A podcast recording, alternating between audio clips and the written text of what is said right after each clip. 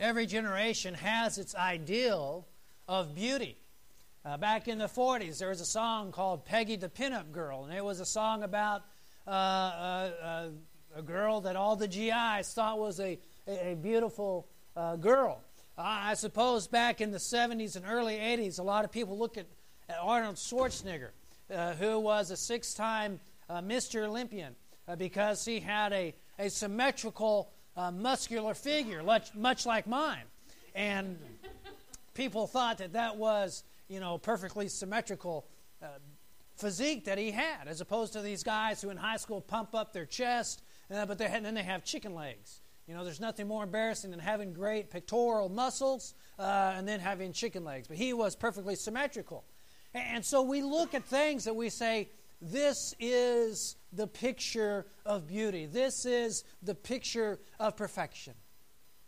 And as Paul writes to the church at Thessalonica, he writes to a church that is a young church, a church that has been uh, planted in a difficult situation. And yet, everyone is looking to them as an example of faith, an example of love, an example of outreach.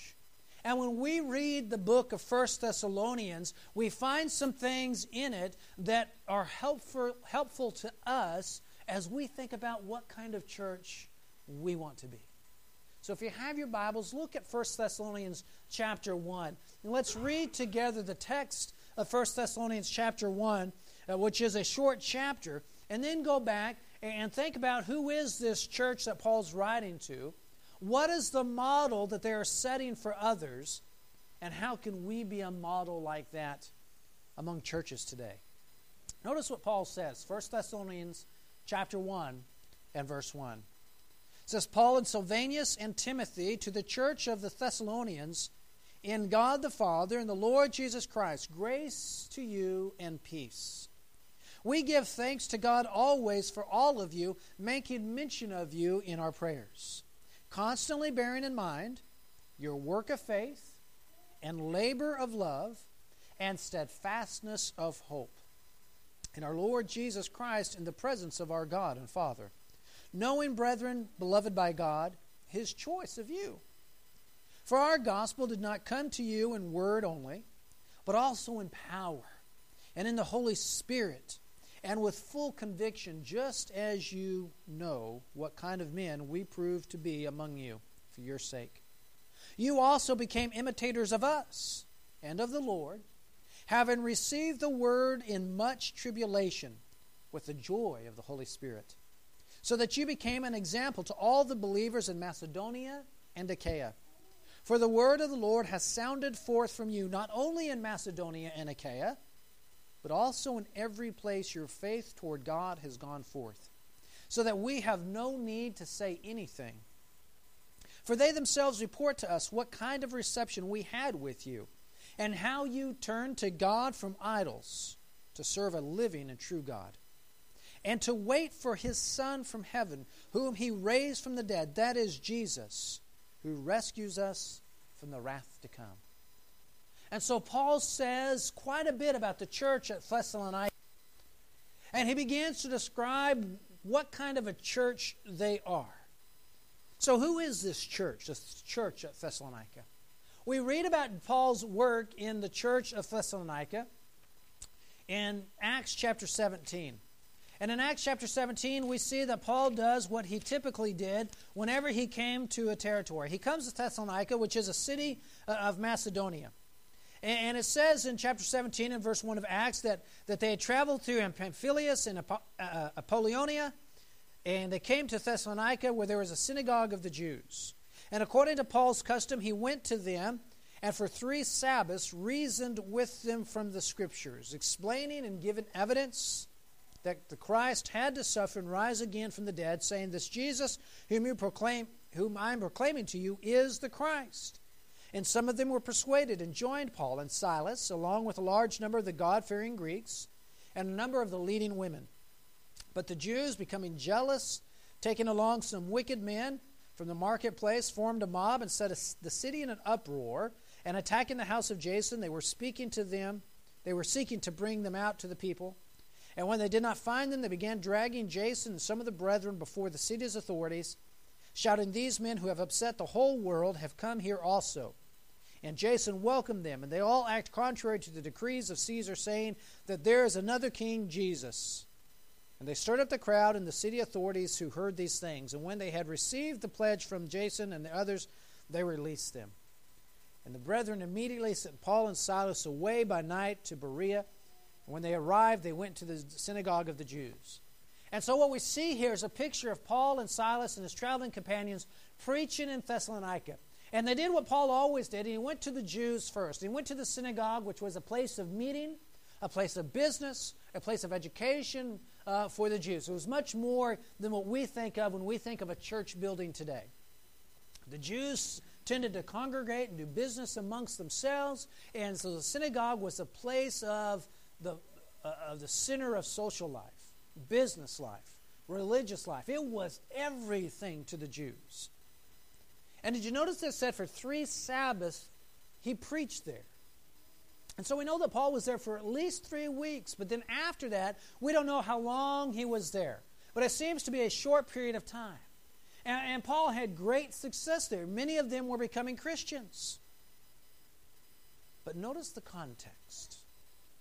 The Jewish leadership became jealous of Paul and his companions because of the success that they were having. They looked around at the Jewish community and they saw, they saw many, many of the, the Jewish community there becoming Christians. And they were losing their status of authority among those who were becoming Christians. They were losing uh, their status in the Jewish community because so many of them were becoming Christians that they began persecuting some of them. They couldn't find Paul, they couldn't find Silas, and so they go to Jason's house and they drag Jason out and they begin beating him and persecuting him. And so when we think back to what Paul says there in his letter to them in 1 Thessalonians, he says, You received the word in great tribulation. The tribulation in, by, in which they received the word was the persecution from the Jewish leadership. And Paul and Silas and, and their traveling companions get run out of town because the Jews don't want them preaching Jesus anymore. And that was the tribulation. And we don't know exactly when Paul writes this letter to the Thessalonians, but he writes back to them as a brand new baby church without any church leaders such as elders and deacons. And he's concerned about them. How are they going to grow? How are they going to thrive? And so as we dig into the letter of the that Paul sends to them, he makes reference to sending Timothy to them and being concerned for them. Because they are baby Christians. Surrounded by a Jewish community with Jewish leadership who wants them gone. But Paul says, I write to you and I don't have to be worried. And the reason I don't have to be worried is because of who you are. I don't have to be worried because the gospel has sprung forth from you. So that everyone knows of your faith. Not just in Macedonia, the province where you're at, but even in Achaia, the adjoining province. And not only in Achaia, but all the provinces around. Everyone has heard of you. They've heard how you have turned from following idols to serving the true and living God. They've heard of your faith. They've heard of your love. They've heard of your steadfast hope.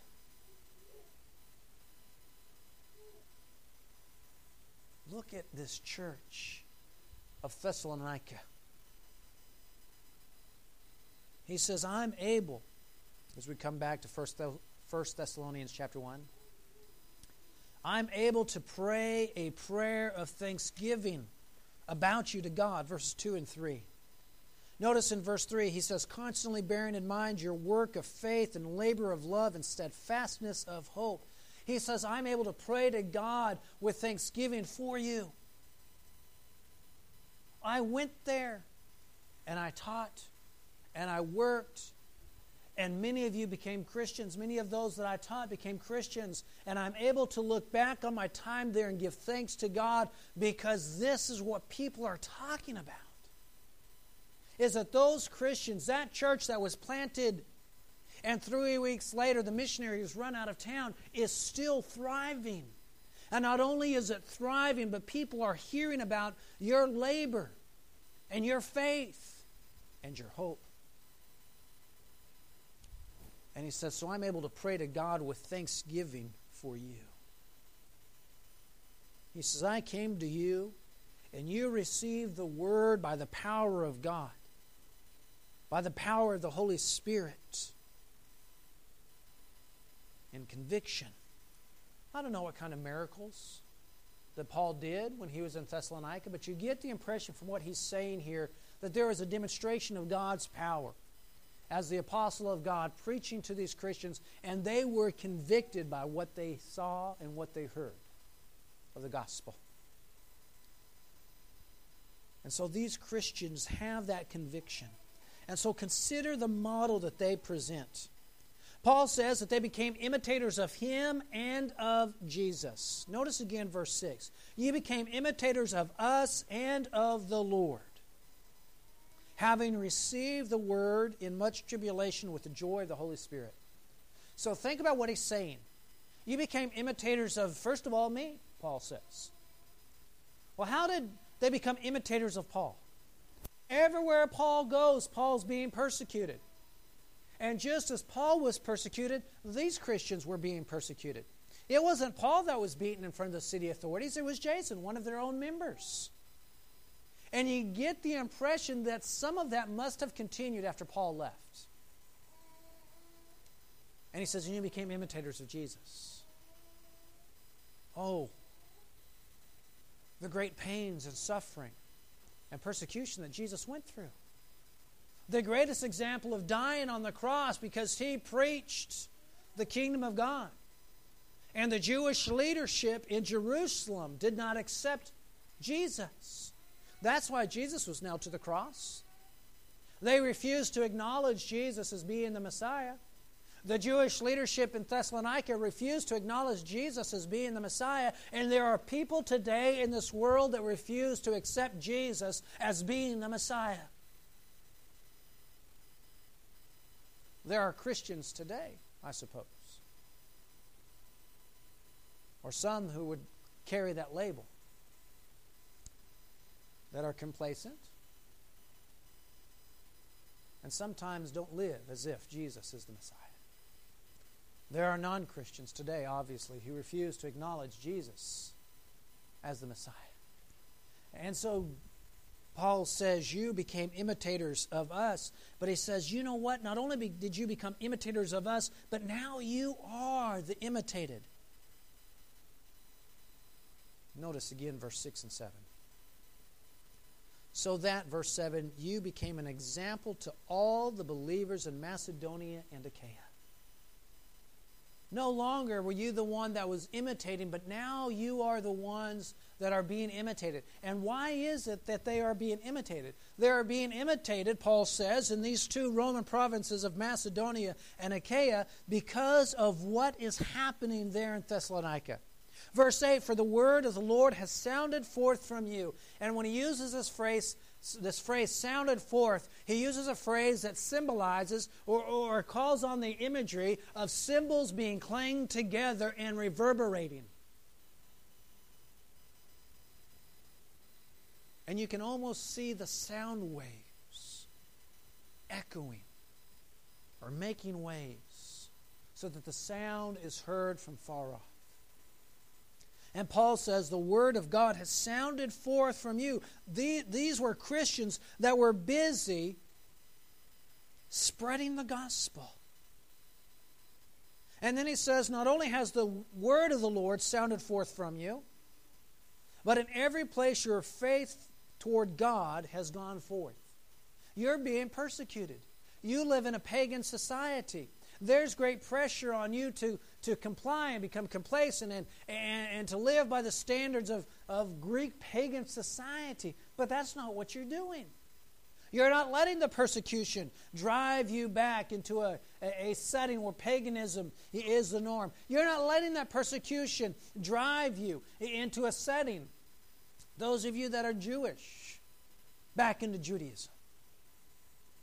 But your faith in God is strong. And people see that. And people are hearing about this newly planted church that is thriving and doing what God's will is for them to do. This church quickly became well known for its faith, so that Paul says, I don't even have to talk with people about the church I planted in Thessalonica because people already know about that church. Verse 9 For they themselves report about us what kind of reception we had with you, and how you turned from idols to serving a living and true God. Think back to Acts chapter 17. He taught in the synagogues, the Jewish community. But there are also many Gentiles there in Thessalonica who evidently heard the gospel. And Paul says, Those of you that were Gentiles turned from, from those idols to serve the true and living God. That's why the Jewish leadership was so upset.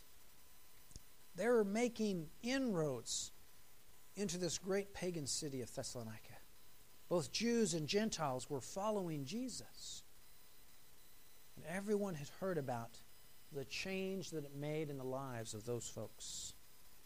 When we boil this passage down, this church was known to others for being a church that, first of all, spread the gospel. The word of the Lord has sounded forth from you. They were committed to the word, and they were committed to the love of the word in tribulation, in persecution and their lives were changed.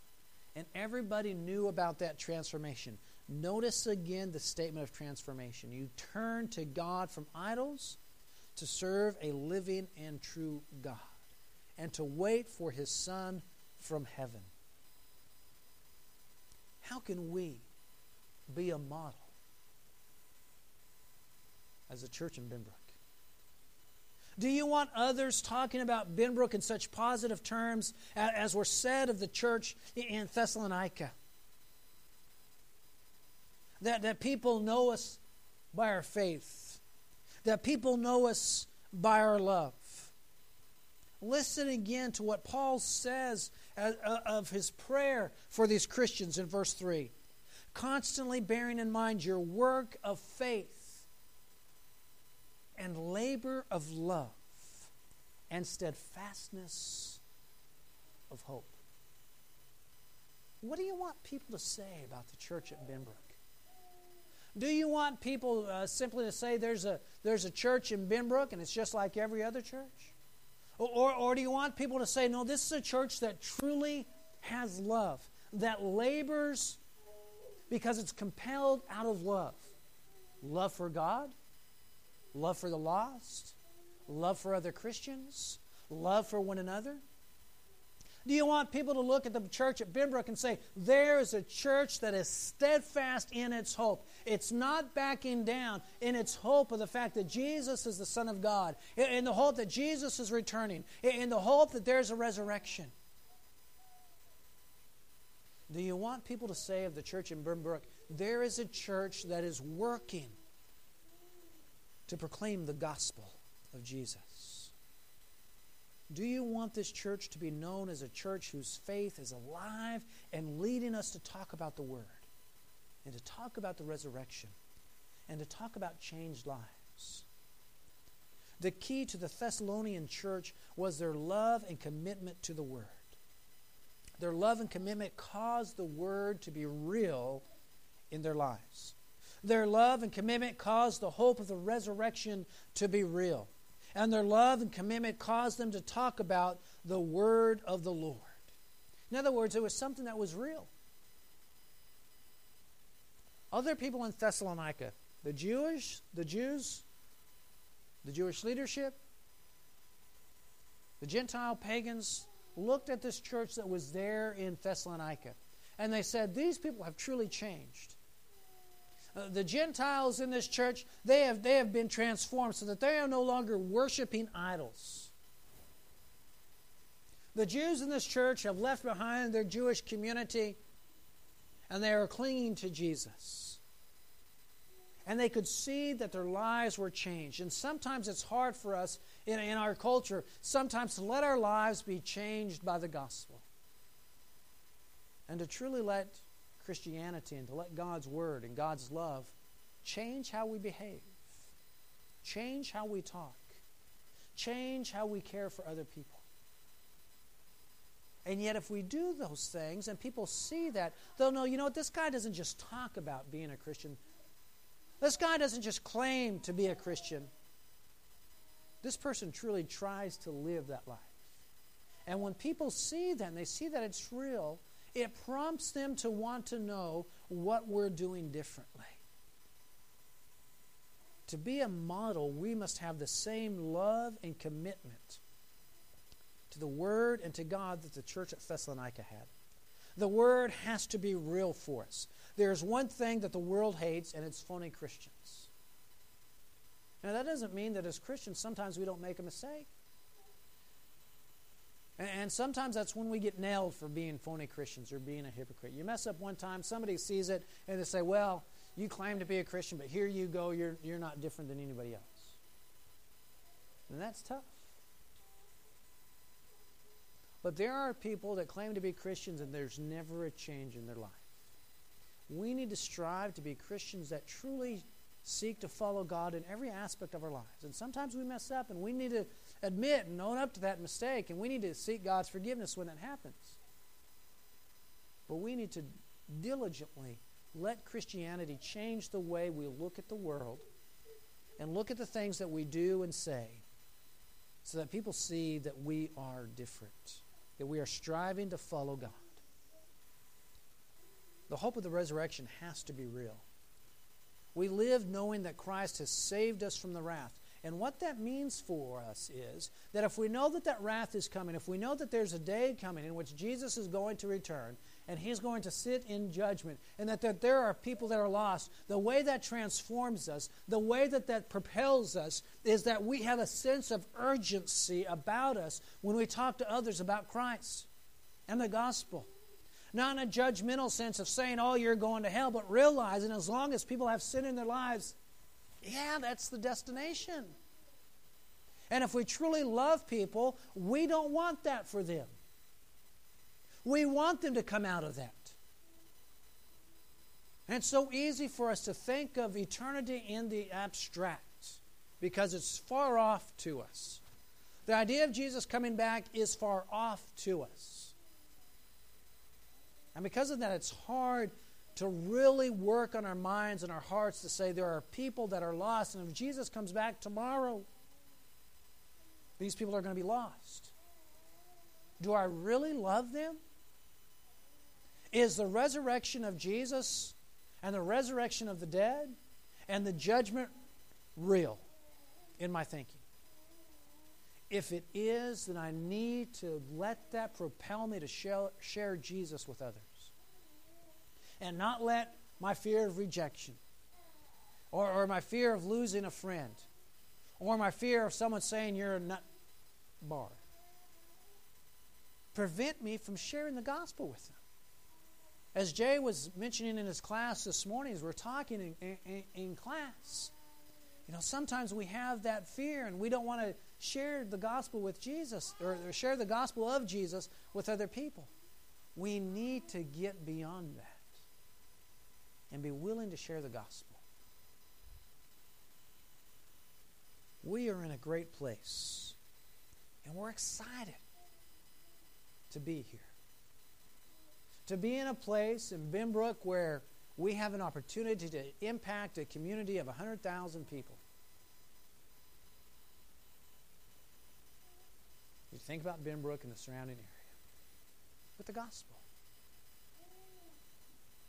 I can't remember off the top of my head how many people live inside the territory of Benbrook. But to work in this community with the gospel and share that with people so that they can come to know and to love Christ and to have their lives changed. We are excited to be here. The thing that excites me is that this family seems to be one which loves and is committed to the Word and is committed to God and seeking the lost. Paul was able to pray with thanksgiving for a fledgling church, a church that was planted and then suddenly was left alone because they, instead of withering, blossomed into a beautiful church that everyone was talking about. And they spread the word because they were committed to the love of that word and the love of God. Perhaps the key to this church was their love and commitment to the word. And Benbrook, in the same way, can be a model in our community as we have that same love and commitment to God and to His Word.